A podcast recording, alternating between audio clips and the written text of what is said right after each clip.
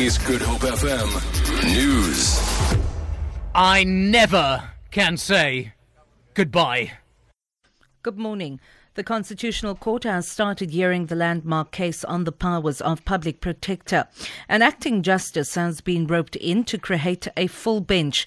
Supreme Court of Appeal Judge Lebotsang Bosielo brings to 11 the number of justices who will sit on the bench in the case. A handful of DA and COPE supporters has arrived with the EFF marching from Newtown.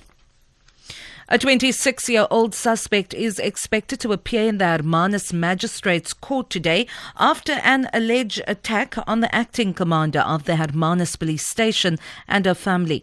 Colonel Ronita Burgess and two others were wounded, and her daughter, 19 year old Randy, and a 42 year old man, Rudy Salu, were killed at a biker rally in Houston in the Overberg at the weekend.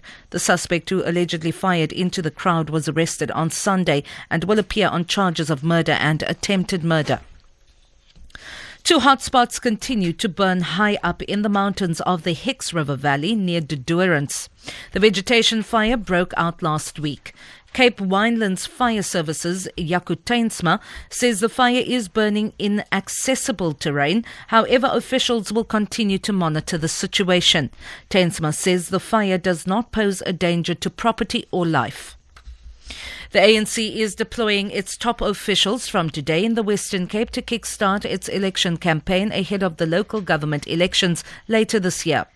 The deployment coincides with the party program to build community interest in the State of the Nation address to be delivered by President Jacob Zuma on Thursday evening.